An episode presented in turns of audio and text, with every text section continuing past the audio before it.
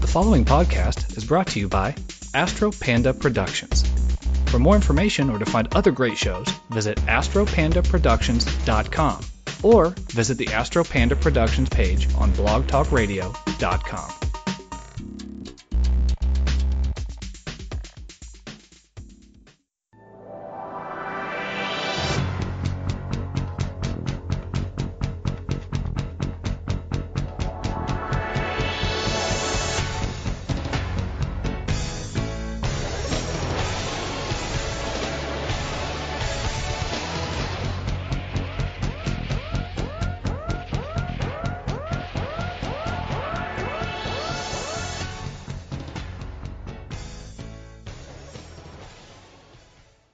Welcome back to Geekish Cast, an interview episode for December 3rd, 2018.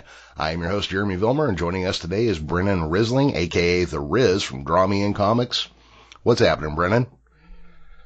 Uh, not too much. Just uh, excited to talk to you today. I, I am interested in your project here, so why don't you tell me a little bit about what Draw Me In Comics is?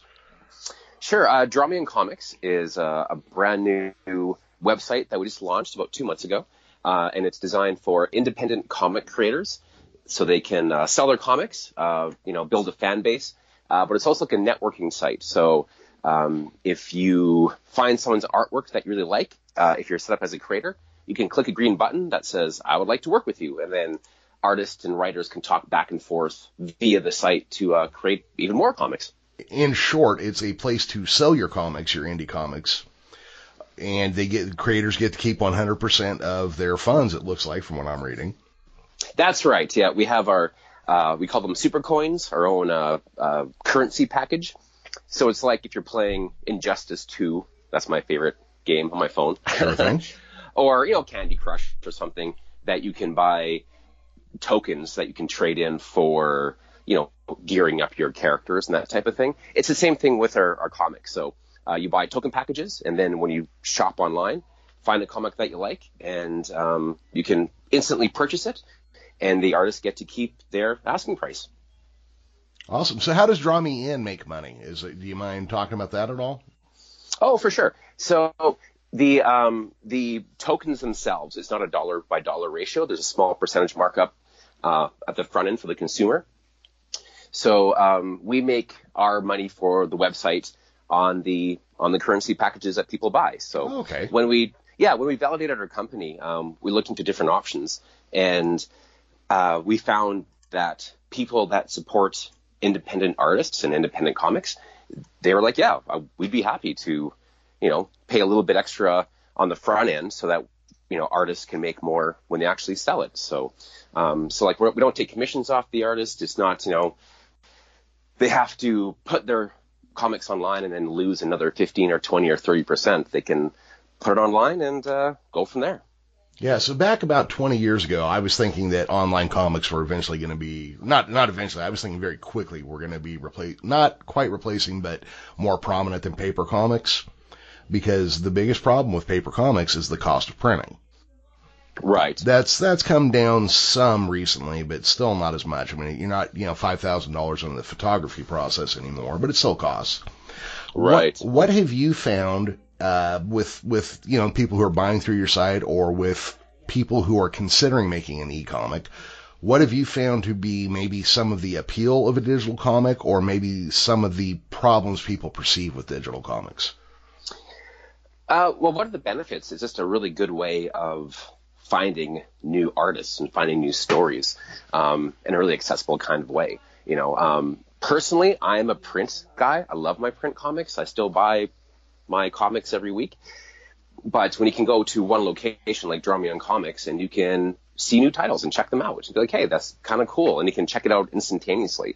So I think that's one of the nice things about them.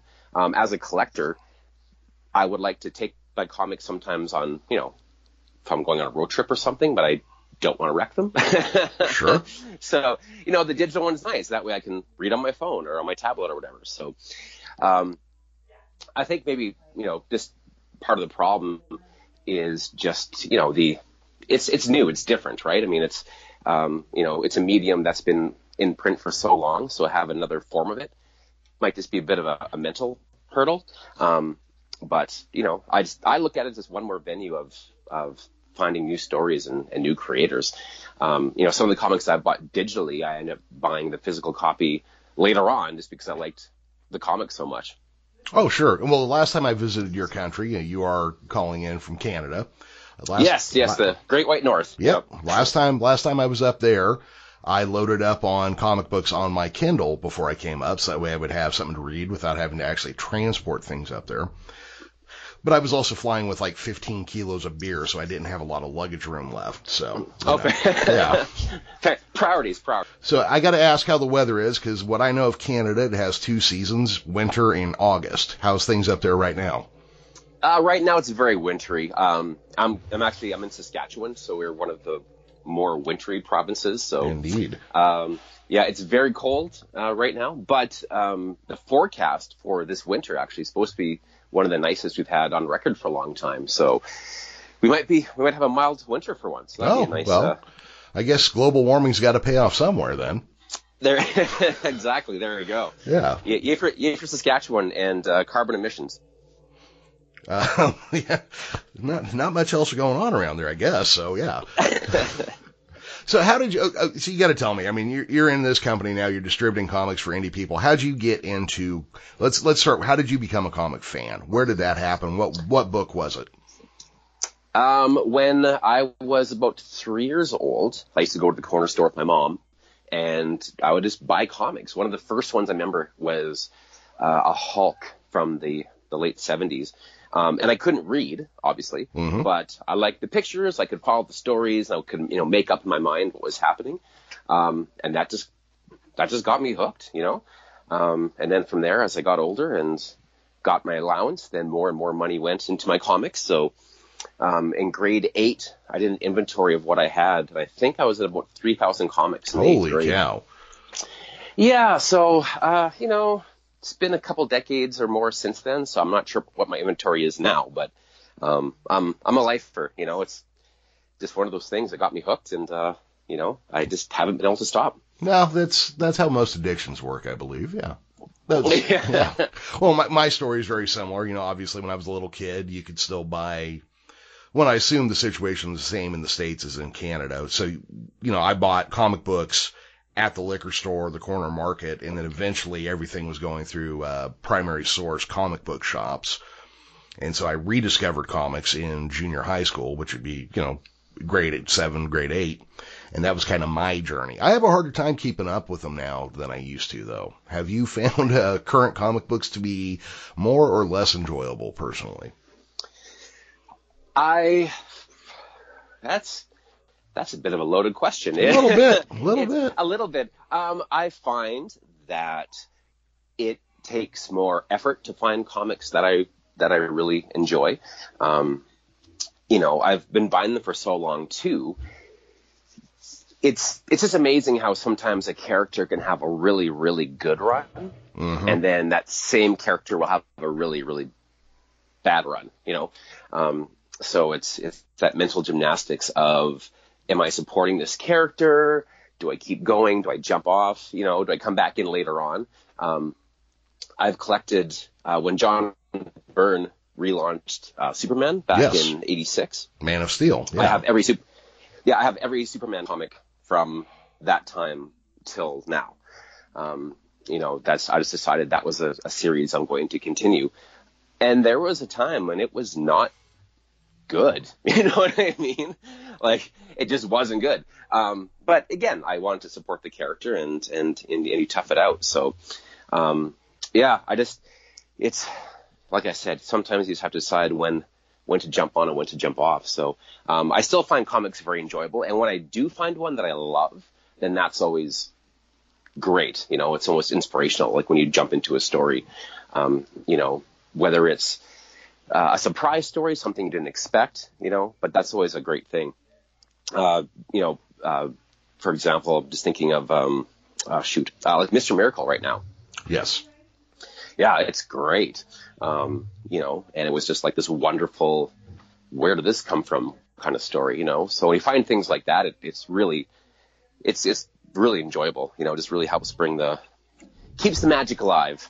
Yeah, absolutely. That was one I didn't read that, but every other week, uh, me and two of my friends do an episode of Geekish Cast where we just talk about um, comic, TV, and movie news, superhero news, stuff like that. And my buddy Paul was telling me, he's like, you're, you're going to love Mr. Miracle when you finally read it because it says out loud everything you've bitched about for the last 10 years. And I'm like, perfect. Can't wait to see it. Yeah, it's really good. Well, it's funny. I was actually listening to your podcast and uh, I haven't finished it yet. I haven't mm-hmm. read issue 12. So, uh, I kind of got spoiled a bit on it, but that's oh, fine. Yeah, it'll be, yeah. It's fine. It's good. I, they don't bother me. If anything, it's more intriguing. I kind of like it sometimes if I know what's going to happen. And then if I'm still surprised, even when I know what the ending is, that's even better. Well, sorry we spoiled that for you, but glad to hear it didn't ruin your dinner. So I'm actually happy about that. oh, good. yeah. yeah. So that got you into comics. Now, what got you into creating comics? Uh, I play with a, a local band here, um, based out of Saskatoon called Ultimate Power Duo. And we had uh, a song based on a character with our other band, like our, our out of high school band. And so mm-hmm. we had this idea back in the early 2000s that we would do a concept record. We're like, we want to make a whole record with Space Joe and Space Joe getting into adventures and doing some cool Space Joe type things. And then we decided, oh, we should do a comic to go along with it. The original inspiration was the uh, the DC the the, the play along records that came with the big comic. Yeah, remember yes, those? I do absolutely. Yeah, so I have I have a Batman one, um, and as a kid I loved it. So it was you know, and they're they're acted really well, and they're like this voice acting. And one side was a Gorilla Grodd story, and the other side was Batman meets Sherlock Holmes, basically. Oh, awesome. Um, and I used to listen to it and read it. And so our, our, original idea was to do that, make a record with the big, huge size comic. That's the same size as as the album. And we priced it out, looked into it, and it turned out our cost just to print one would be like a hundred bucks yep. per record. So we thought, hmm, okay, we can't afford that. That's a little bit price, uh, you know. So we went back and forth debating. Well, we had this idea for a comic though. That was our, you know, that was still mulling around. And so then we decided to do a, a graphic novel. So when we released the record, it's a, a 20 track concept record that follows a storyline. And then every song has its own two to five page comic story to go along with it. Uh, Um, so we had, uh, yeah, 12 different artists doing 20 different stories. And uh, it was a really like a big jam thing, you know. Um, some people wanted like full on scripts. So they wanted, you know, page one, panel one. Uh, some people just wanted, they just took the lyrics and then like interpreted the lyrics how they wanted. But for each song, they got notes as far as here's what's happening in the story and here are the main characters and here's what they look like and here's what the universe is like. But then they were allowed to play with it how they, how they wanted. So, um, that was really my first, you know, my first adventure into actually writing comics. Um, and it's interesting because that was the process that led to Draw Me In Comics becoming a website just because when we decided we want to do this comic, how do we find artists? And we we didn't know how. To be honest, there wasn't anywhere to go. So uh, Scott RP, uh, my guitar player, you know, went to the uh, Joe Shuster Awards page and just started emailing people and cold calling people and saying, "Hey, we have this comic. Do you want to do you want to be involved?" But that process of trying to network with other artists and things really led to the beginning of the idea for for Me In Comics because we kind of thought, you know, independent comic artists need to have a, a cool place to sell their stuff and to network and just be known to each other. Uh, you're absolutely correct. One of the things I noticed about your website is you have an area for writers, I guess, putting up scripts looking for artists. Exactly. Yeah. And see, I'm a writer. So that yeah. was part of my idea. I'm like, we should, you know, it's when you go to a Comic Con, and you have your portfolio and you can show people your artwork and here's what I'm working on. It looks really great. As a writer, it's like, here's my script. No one really wants to read your script. I mean that respectfully. You know what I mean? Like, no, I follow you. Yeah. Yeah. You know, if you're in a booth and you walk by an artist and they're sketching and you, you watch them and it's, oh, hey, that's really cool. If you're watching a writer just type on their laptop, it's not as, not as glamorous, right? So it's, just like being um, at a Starbucks at that point.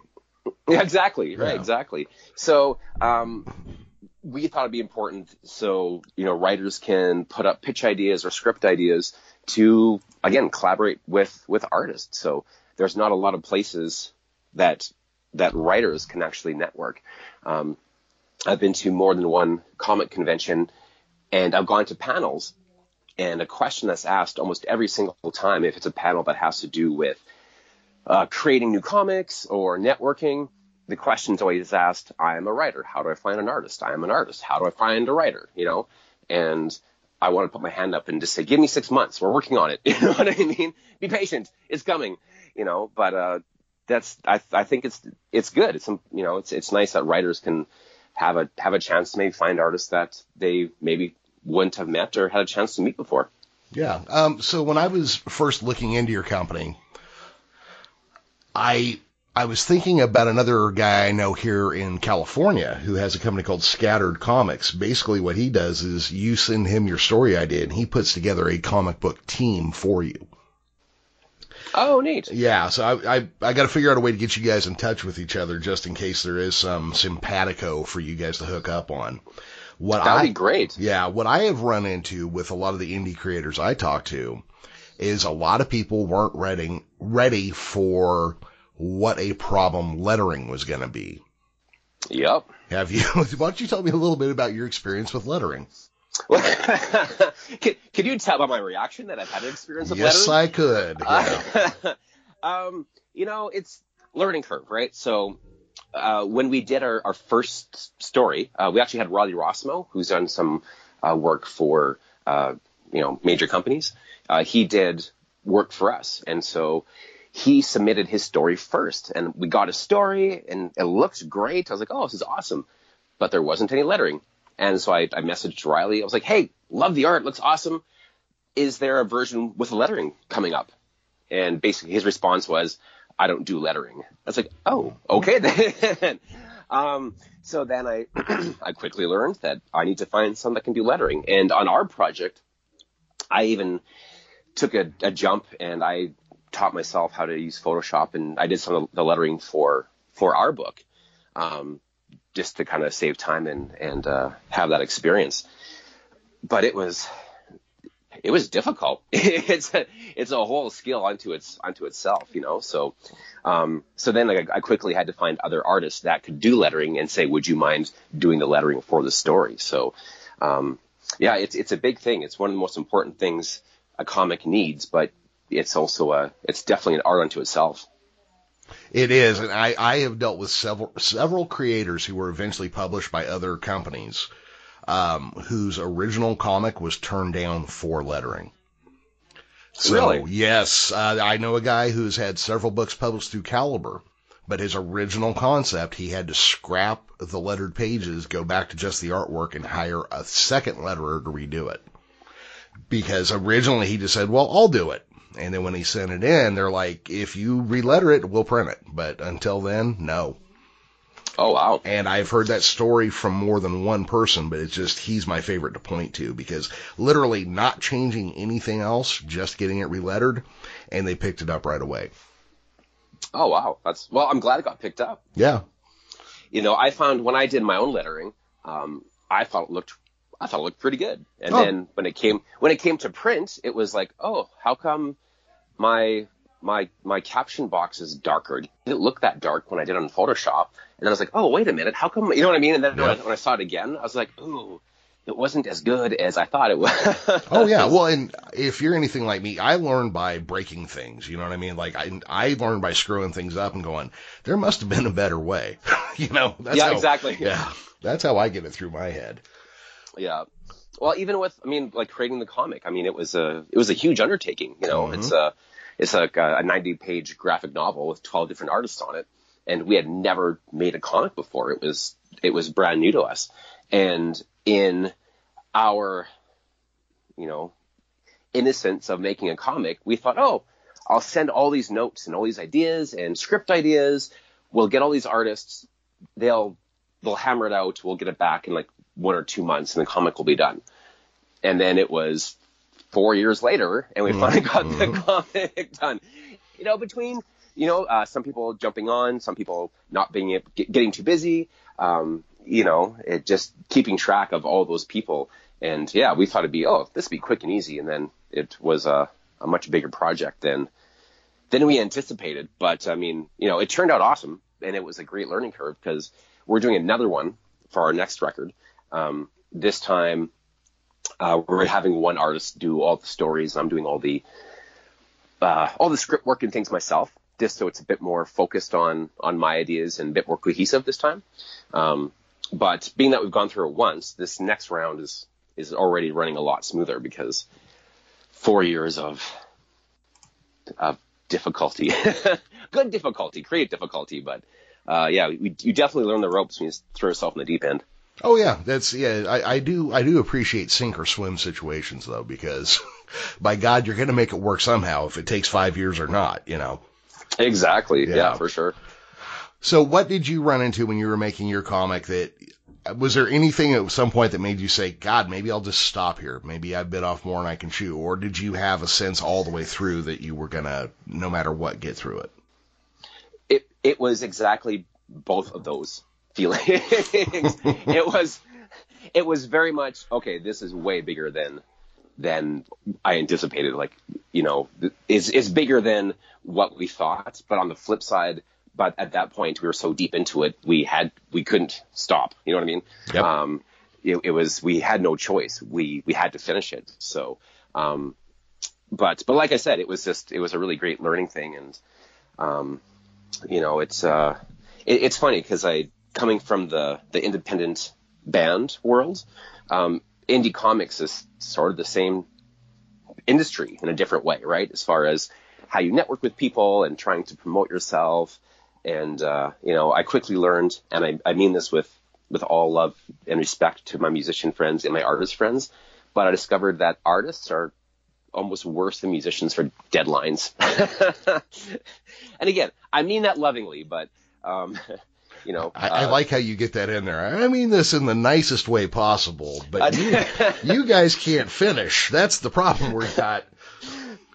Well, yeah. Well, it's uh, that was. I mean, yeah. But I mean, but the ones who could though, uh, we had a couple of artists who ended up doing uh, more than one story in our comic, and it, it was just because it was like, hey, we have a couple more stories to do. Can you can you do this? Like, yeah, for sure. And so when you find people that work well with you, it's amazing how how smoothly it can go. Um, again, when you have that simpatico and synchronicity and all those other S words that talk about connecting and things. mm-hmm. No, that's completely understandable. Well, real quick for anybody who might be interested in checking you out and checking out uh, In Comics, where can they find you on the interwebs? So we're on uh, we're at drawmeincomics.com. Uh, we're on Twitter at Draw Comics, uh, Facebook at Draw Comics, basically, if you look up Me Comics, you can find us. Awesome. I'm going to go find you on Facebook right now. Um, Perfect. Yeah. So when and, you were when you were oh, oh, I'm sorry. Go ahead. I'll ask my question after that.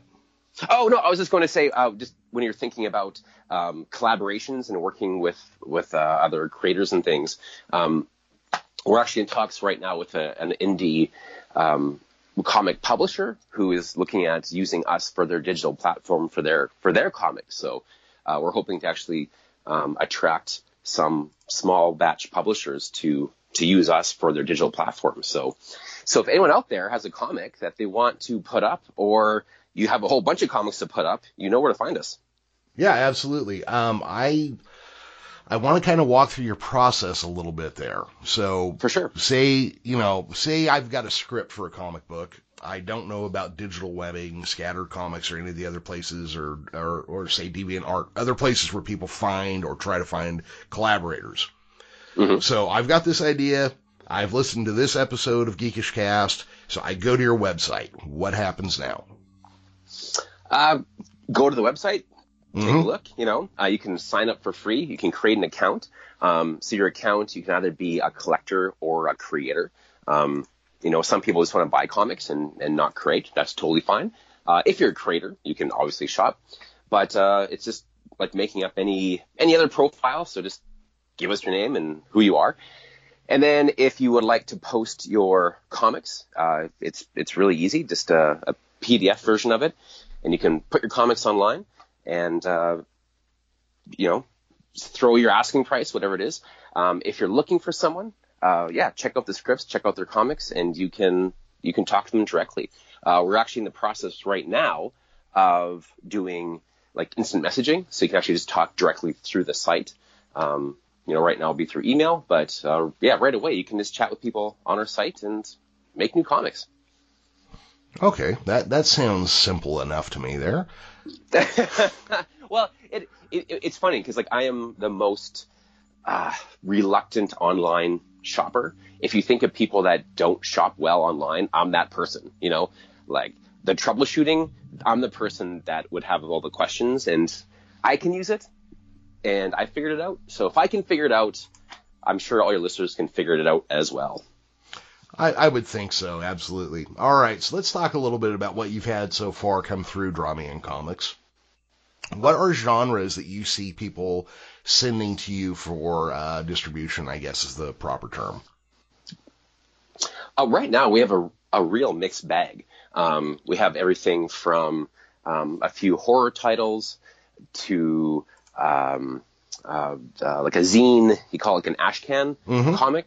So like really like gritty, you know, uh, action adventure type of thing. Um, there's uh, Custom of the Sea, which is a black and white uh, comic, very story driven. I'm finding with all the comics that are coming in, they're just even if the genres are different, they're they're really story driven stories for redundant wording, but you get the idea.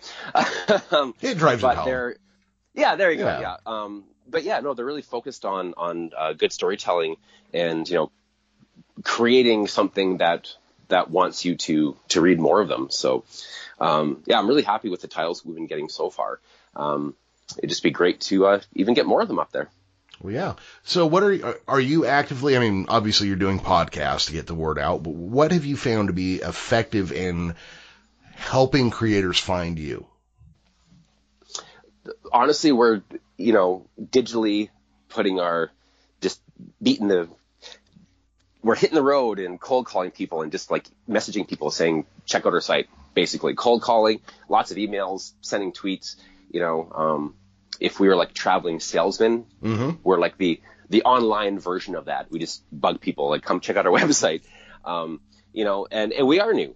So the the one thing is, you know, sometimes people kind of wait. Oh, well, let's see how it's going, you know, um, but before they all put their comics up or commit or whatever. But we every day we have more and more customers signing up looking for comics. So um, you know, it's yeah, basically just contacting people, doing it doing it old fashioned. Um, but again, we're hoping that once we get the site uh, more developed and people know about us, that we'll be like the place to go to. So then uh, they'll notice to come to us right away when they're looking for new comics and uh, creators and writers and letterers and whatnot. Sure. Um, now, have you guys started doing conventions or anything else to help get the word out? Uh, we just started. Uh, so this summer, we actually launched during the uh, Saskatchewan Fan Expo. Mm-hmm. So we did that, and uh, we did a panel at that one. We also did a, a panel at uh, uh oh shoot names uh, Gambate. It's a a cosplay anime manga convention here in Saskatoon. So we did that one, um, and in the new year we're looking ahead to doing like the Calgary Comic Con and starting with the, as many Canadian Canadian ones as we can uh, get to this year. All right. Well, I, I early when doing this podcast, I did a lot of conventions, and I found it a great way to meet creators. But one of the problems I ran into is I realized if I just stay geographically within my area, at some point it has diminishing returns because I've met these same 100 people five times now. Right, exactly. Yeah. yeah. So I'm always interested in hearing when people are getting started in these things, you know, and because what you learn about your company and getting the word out is helpful to even say, you know, other indie creators, uh, even if it's, you know, a YouTube series or that sort of thing. And the one I keep coming back to is everybody's still out there pressing the flesh, man. You got to shake hands, kiss babies, make connections, get to be friends, and that's where you'll start cultivating contacts. Exactly. You know, um, again, like like the independent music world, it's the same kind of thing, right? Mm-hmm. You if you don't go to festivals or you don't go to music conferences, you won't make those connections, and it's it's the same way, you know. Um, at the Sask Expo this year, like I went to every artist booth and left a card and hey, check us out, and um, you know, but like meeting the people, I think is is uh, really beneficial. Um, you know, because even I surprise myself. I've I, I come across artists that I haven't seen their work before. And I'm like, I love your stuff. Where did you come from? You know what I mean? I mean, obviously you've been doing it, but I had no clue. So, uh, but yeah, no, definitely making those personal connections is a is a uh, definitely a right step in the right direction. Yeah, that's that's what I would. Th- well, you know, my background has always been in sales for whatever I was mm. doing at the time, and I always say nothing happens till somebody talks to somebody. You know, that's that's always just my thing. Until you shake somebody's hand, nothing's going to happen. You know, right? Exactly. Yeah, yeah, I totally agree. So, what were some of the challenges that you weren't ready for in starting this company? The and okay, my initial answer might sound so basic and obvious, but our biggest hurdle was actually finding someone that can make a website for us. mm-hmm. um, you know, it's it's funny. So um, in uh, Saskatoon, there's uh, a group here called Collabs at the University of Saskatchewan, and they help tech companies develop their ideas. They help them find investors, but they have these meetings where you can just go and meet and, and network and, and talk about your ideas. And so um, myself and Scott started going to these meetings just to check it out. You know, um, coming from music background, we just we like to meet creative people. Mm-hmm. And we went to our first collab meeting, and they went around the circle, like you know, everyone pitched their ideas, what their ideas were, and the first guy, you know, I'm doing 3D printing to help cure cancer, and the next person is I'm, you know, reinventing the way we uh, weigh our grain for agriculture, and then they come to us and we're like, uh, we want to sell comics and stuff. You know what I mean? Like, we were like the outliers, but they were like, oh, that's really interesting. Um, and so we just went to these meetings and we're talking with people, and it was about a year and a half, almost two years, of just like talking about this idea and wanting to do something, but how do you start if you don't know code or you know? Yeah. Um, and it's finding someone that could build the website, but also gets what we're doing and is a comic fan and and likes all this sort of crazy stuff that we like. And then out of the blue, Scott's like, I I met someone. So we, we met with Mitchell and we hit it off right away. And, um, you know, he's like, like, I'm, I'm on it. And so he's basically built the whole site from ground up, you know, um, and, and it was amazing. So like once we, we had that third part of our component, we could suddenly make our business. But that was the biggest thing was just like finding someone, but it's, but it's even someone who again fits in with what you like and gets the idea of the business, right? So, um, I'm sure we could have just, you know, we could have probably found, just hired a company to do our website or whatever, but, um, you know, finding, you know, finding Mitchell that just got what we were doing and was excited about the project and was all invested was uh that was probably our biggest hurdle. Now the second hurdle is getting more comics on there. you know, just getting people to it. So and so and that's why I get to talk with uh, nice people like you and spread the word of online comics. Oh sure. Nice people. I've heard that exactly. before. Yeah. Well, uh, let's go ahead. Let's talk a little bit. Who's on your team? Who's all behind this? There's you. You've you've mentioned the name Scott and then Mitchell. So who are these people? What do they do? All right. So um, Scott RP, he's um, he does all our media and things. So he's the one that contacted you and mm-hmm. and uh, you know gets the press out. He's the one who's contacting the artists. He's the one doing all the all the cold calling and things. Uh, Mitchell is our tech man. So he's the one who built the the website. Um, any issues, if something comes up that doesn't work, he'll actually message you directly and fix it. And um, I'm the talking head. You know, I get to talk to people and shake hands and and uh, spread the word of comic greatness. Comic book evangelizer. That's what your business card should say. I, I love it. That's mm-hmm. great. Yeah. I've been trying to think of different every but once a week I send Scott and Mitchell different versions of what our title should be for our business cards and things. But uh, comic evangel. Sorry, what did you say? Comic evangel. Oh, tongue twister. Whatever. Now, I'll now, go back. Yeah. Now I'll, I'm going to screw it up too. To it. Yeah. no pressure. No pressure. Yeah. Comic book evangelizer. That's what I said. There you go. Yeah. There you go. I'll have to get a special uh, outfit or something. I think too. Oh yeah, you're gonna need it. You're gonna need a costume. It's you're gonna have to have one. Yeah. There's just no way around it. Yeah. So, Brennan, are you finding, I mean, just starting off, again, this is early days for you guys being two months in. Um, are, are you finding more success in Canada or is it North America in general? How far would you like it to grow? But uh, like, where are you starting from? Where are your, where are the people who are publishing through you coming from? We are actually getting people worldwide. Mhm. Um, our first uh, YouTube review was actually from uh, a user from the UK. Mhm. Um, so we've had some UK comics, which is which is interesting because I we're like, how did you hear about us? I mean, it's great, you know what I mean? So uh, so right now it's it's coming from from all over. So um, which is which is really cool to see. I originally I thought we would get a lot of Canadian books right away, um, but yeah, like I said, it's been just from all over the place, which is which is awesome. So um, the UK seems to be really all over our website for whatever reason, you know, which is awesome. I don't know how they found out about us, but uh, I'll I'll take it. There, I, I okay, so I'm gonna, I'm gonna get a little bit out in the weeds here about the differences between America and Canada real quick. Okay, I have noticed. Good. Well, we're here in the states. England is much further away than it is, say, from Canada. Um, you know, basically, if you're a stand-up comic, you basically choose between English-speaking Europe or the United States when you're talking about touring worldwide. And I have noticed that there are certain cultural closeness between the UK and Canada that doesn't exist between America and the UK. And I, I feel like the cultural flow between the two goes easier. Now, I haven't studied this. This is just something that has occurred to me as I've met more people from Canada.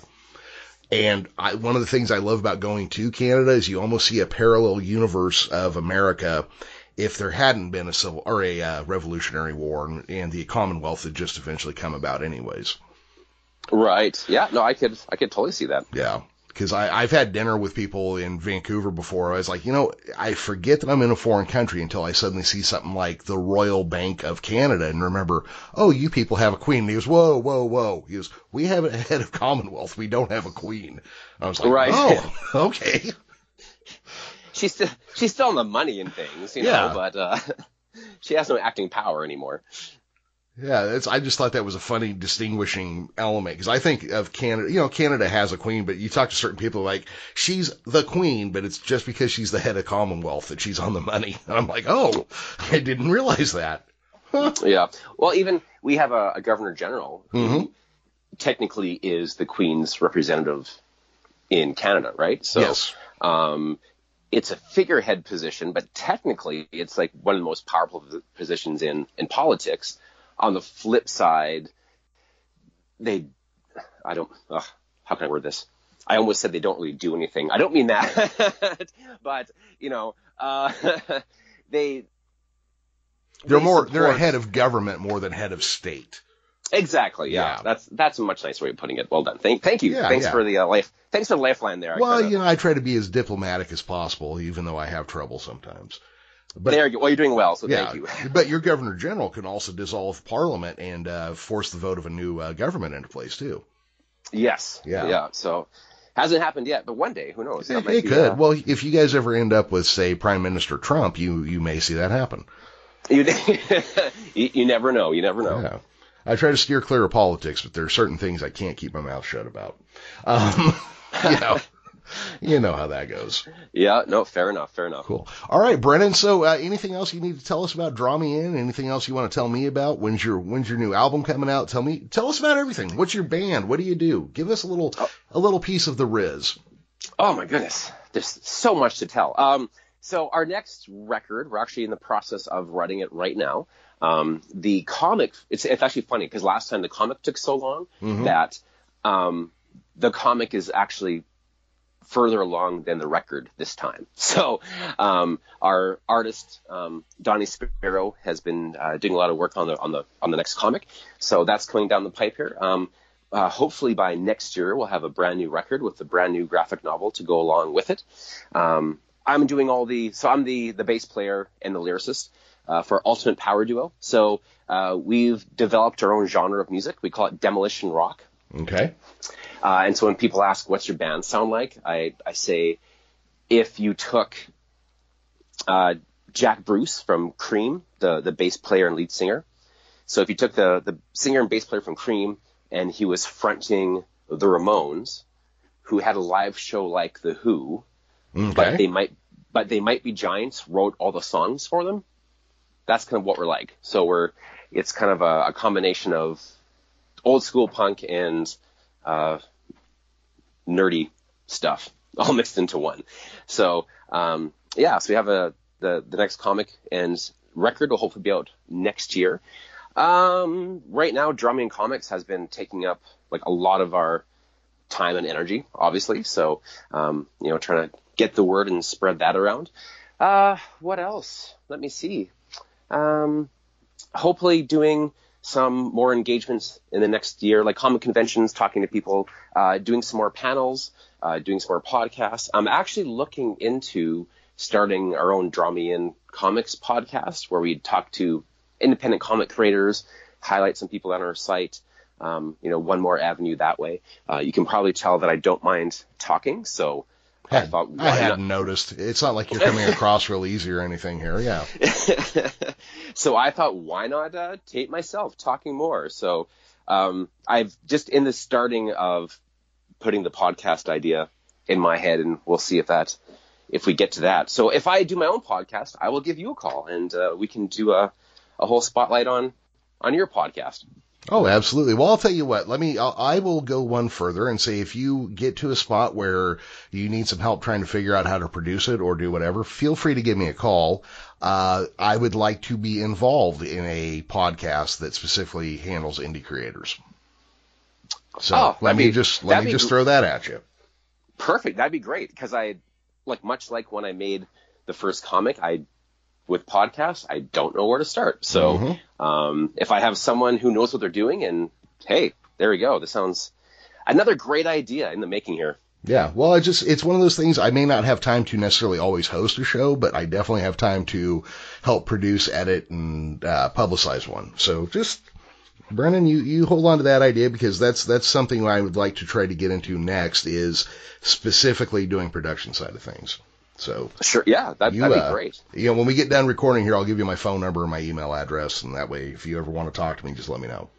Sure. Perfect. That's Okay. that's a great idea. So I noticed for a Canadian bassist, there was a band missing from your uh, list of influences or style that I'm a little shocked by. Uh, would you Uh, care to guess who? I'm guessing Rush. That's who I was thinking. Yeah. Uh, funny you mentioned that. Mhm. Um, S- Scott RP is probably the most non-Rush fan I've ever met. um, actually, for his bir- I didn't do it, but for his birthday one year, I almost bought him a Rush calendar as as a joke. So, Yeah. um, yeah, no, it's um, yeah, it's not not my world. I mean, I love as musicians, like I love Neil Peart, right? Uh, brilliant drummer. Um, but growing up, that just wasn't my that wasn't my three piece of choice. You know, um, my three pieces were the Police and the Violent Femmes and Cream and Jimi Hendrix. Right? Those are the ones. Um, when I first heard Rush, it was just my head wasn't there. You know. Um, and now as I'm older, I, I really appreciate a lot of what they do. But yeah, just I'm, I'm more more punk than prog, I guess. I got you. No, that's that's Yeah. a that's a legit statement to make. See, I- I, I'm kind of weird in that I like Rush's first album, but don't really care for anything after that. To which, of course, everybody goes, "But Neil Peart wasn't even in the band yet," and I'm like. You know how to tell when it's time to fire your drummer? No, how? They say, "Hey guys, let's play one of my songs now." Then you know it's time to get rid of that guy. there we go. Yeah. And every Rush fan out there just quit listening to my show. So there, you, just, you just lost a big part of your Canadian audience, I I, think, I that one. probably But, did. I probably did right there. Yeah. Yeah, but I'm sure if uh, we can, we'll mention uh, uh, Todd McFarlane or something, and they'll bring him back. So there you go. Oh, is he Canadian? He's from Calgary. Yeah. I was not aware of that um, because I am not Yeah. a big fan, but I'll, I'll give him a second shot just because I do love Canada and the Canadian people. There Um, you go. Yeah. No. yeah. he's, uh, yeah. No. from from Calgary. So I was uh, I was unaware of that. I thought he was just like from assholeovania or something. I wasn't really sure. I, I think he's the mayor. Uh, oh, sure. that's it. Yeah. See, I I still carry a big chip on my shoulder about all of the '90s when it comes to comic books. And him and Jim, Jim Lee, those guys were at the epicenter of the craptasticness of what happened with comic books at that point. So it uh, it was def it was definitely a shift. Let's Yeah. put it that way. And I probably I probably overweight that in my estimation of comic books and their greatness, and I and just like automatically blame everything on the '90s. But that's just the way my psyche is drawn. That's that's what we've you know 30 years on, and this is what I'm left with. Yeah, exactly. Yeah. Well, and uh, continuing with the Canadian connections, uh, Tom Grummett um, is from Saskatoon. We're from the same city. No, Um, yeah. So um, there's a, a uh, amazing stories here in Saskatoon um, that we've started doing a uh, uh, comic book writing club.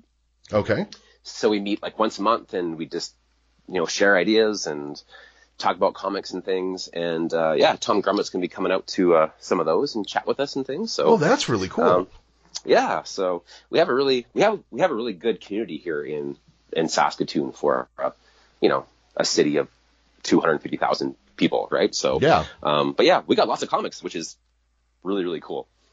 Yeah, you know, and I, I still get kind of baffled by the size of some of the provinces, the cities and the provinces in the center of your country. Because I think it was like Manitoba. I assume like eight people live there, and somebody's like, no, there's like eight or nine hundred thousand people. And I'm like, get out. There's no way. But it's true, you know. It is, yeah. Yeah. In Saskatoon, I think of, you know, oh yeah, there's probably fifty or sixty thousand. You're like, no, there's a quarter of a million people. I'm just like, how is this even possible? You know?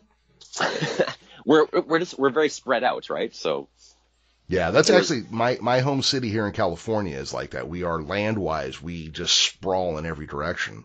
Um, the home of George Lucas, by the way, Modesto, California. So, Oh, nice. Yeah, uh, I could actually throw a rock from my house and hit his parents' old house. oh wow, Yeah. So have, have you have you tried that? Just to you know, I got in trouble for throwing rocks when I was younger, so I Oh, okay. try not to do it now. You know. good That's- idea, yeah, probably. Yeah. Yeah, probably a good lifestyle choice. Yep. So as So- we as we wrap up, I do have to know one thing. You, of course, are in the province, which is probably most known for a little TV series that is my absolute favorite called Corner Gas. Do you ever get tired? Do you ever get tired of hearing about Corner Gas being in Saskatchewan? I, I don't know. I think it's great, you know, um, having corner gas becoming this huge success and like this cultural phenomenon, you know, like I think it's awesome. Um, it's even really cool. I mean, being from Saskatchewan and being someone who isn't part of the film industry, when you are actually on the road and you drive past the set of corner gas and see the gas station and things, that was really, it was Yeah. really cool. Like, was it, yeah. My heart broke the day that that went down. When, when they took that out, I was like, because we were going to go to Rouleau to see it, and then they tore it out, and I was like, ah, well, that's Oh, gone no. forever. Yeah. Yeah, no, I was, uh, yeah, no, I was on a road trip or something, and we're driving by. It's like, oh, there's the corner gas, and like it was all lit up. They were, they must have been getting ready to do some filming or something. So, um, no, I think it's really neat. You know, I, I think, uh, you know, uh, as a Saskatchewanian, you know, we're pretty proud of the stuff that we do here, and if something catches on, then we'll, we'll probably just keep talking about it for a long, long time. And see, and also, if I were going to name somebody from Saskatchewan, I would have gone with Saskatchewegian. Oh, Yeah, like like how the people from Glasgow call themselves Glaswegian. oh, neat. Yeah. Uh, we'll make some T-shirts. We'll, uh, yeah, there you go. We're we're we'll gonna see. we'll send this up to the governor general and see what he thinks. Perfect. I, Yeah. I think we're just we're changing cultures right here. You know, Yeah, absolutely. Yeah. If there's one thing that comics can do, it's you know change the face of politics. Obviously, so there you go. They can bridge every gap, that's for sure. Yeah, for sure. And if your table's wobbly, you can stick a comic book under one of the legs and fix it.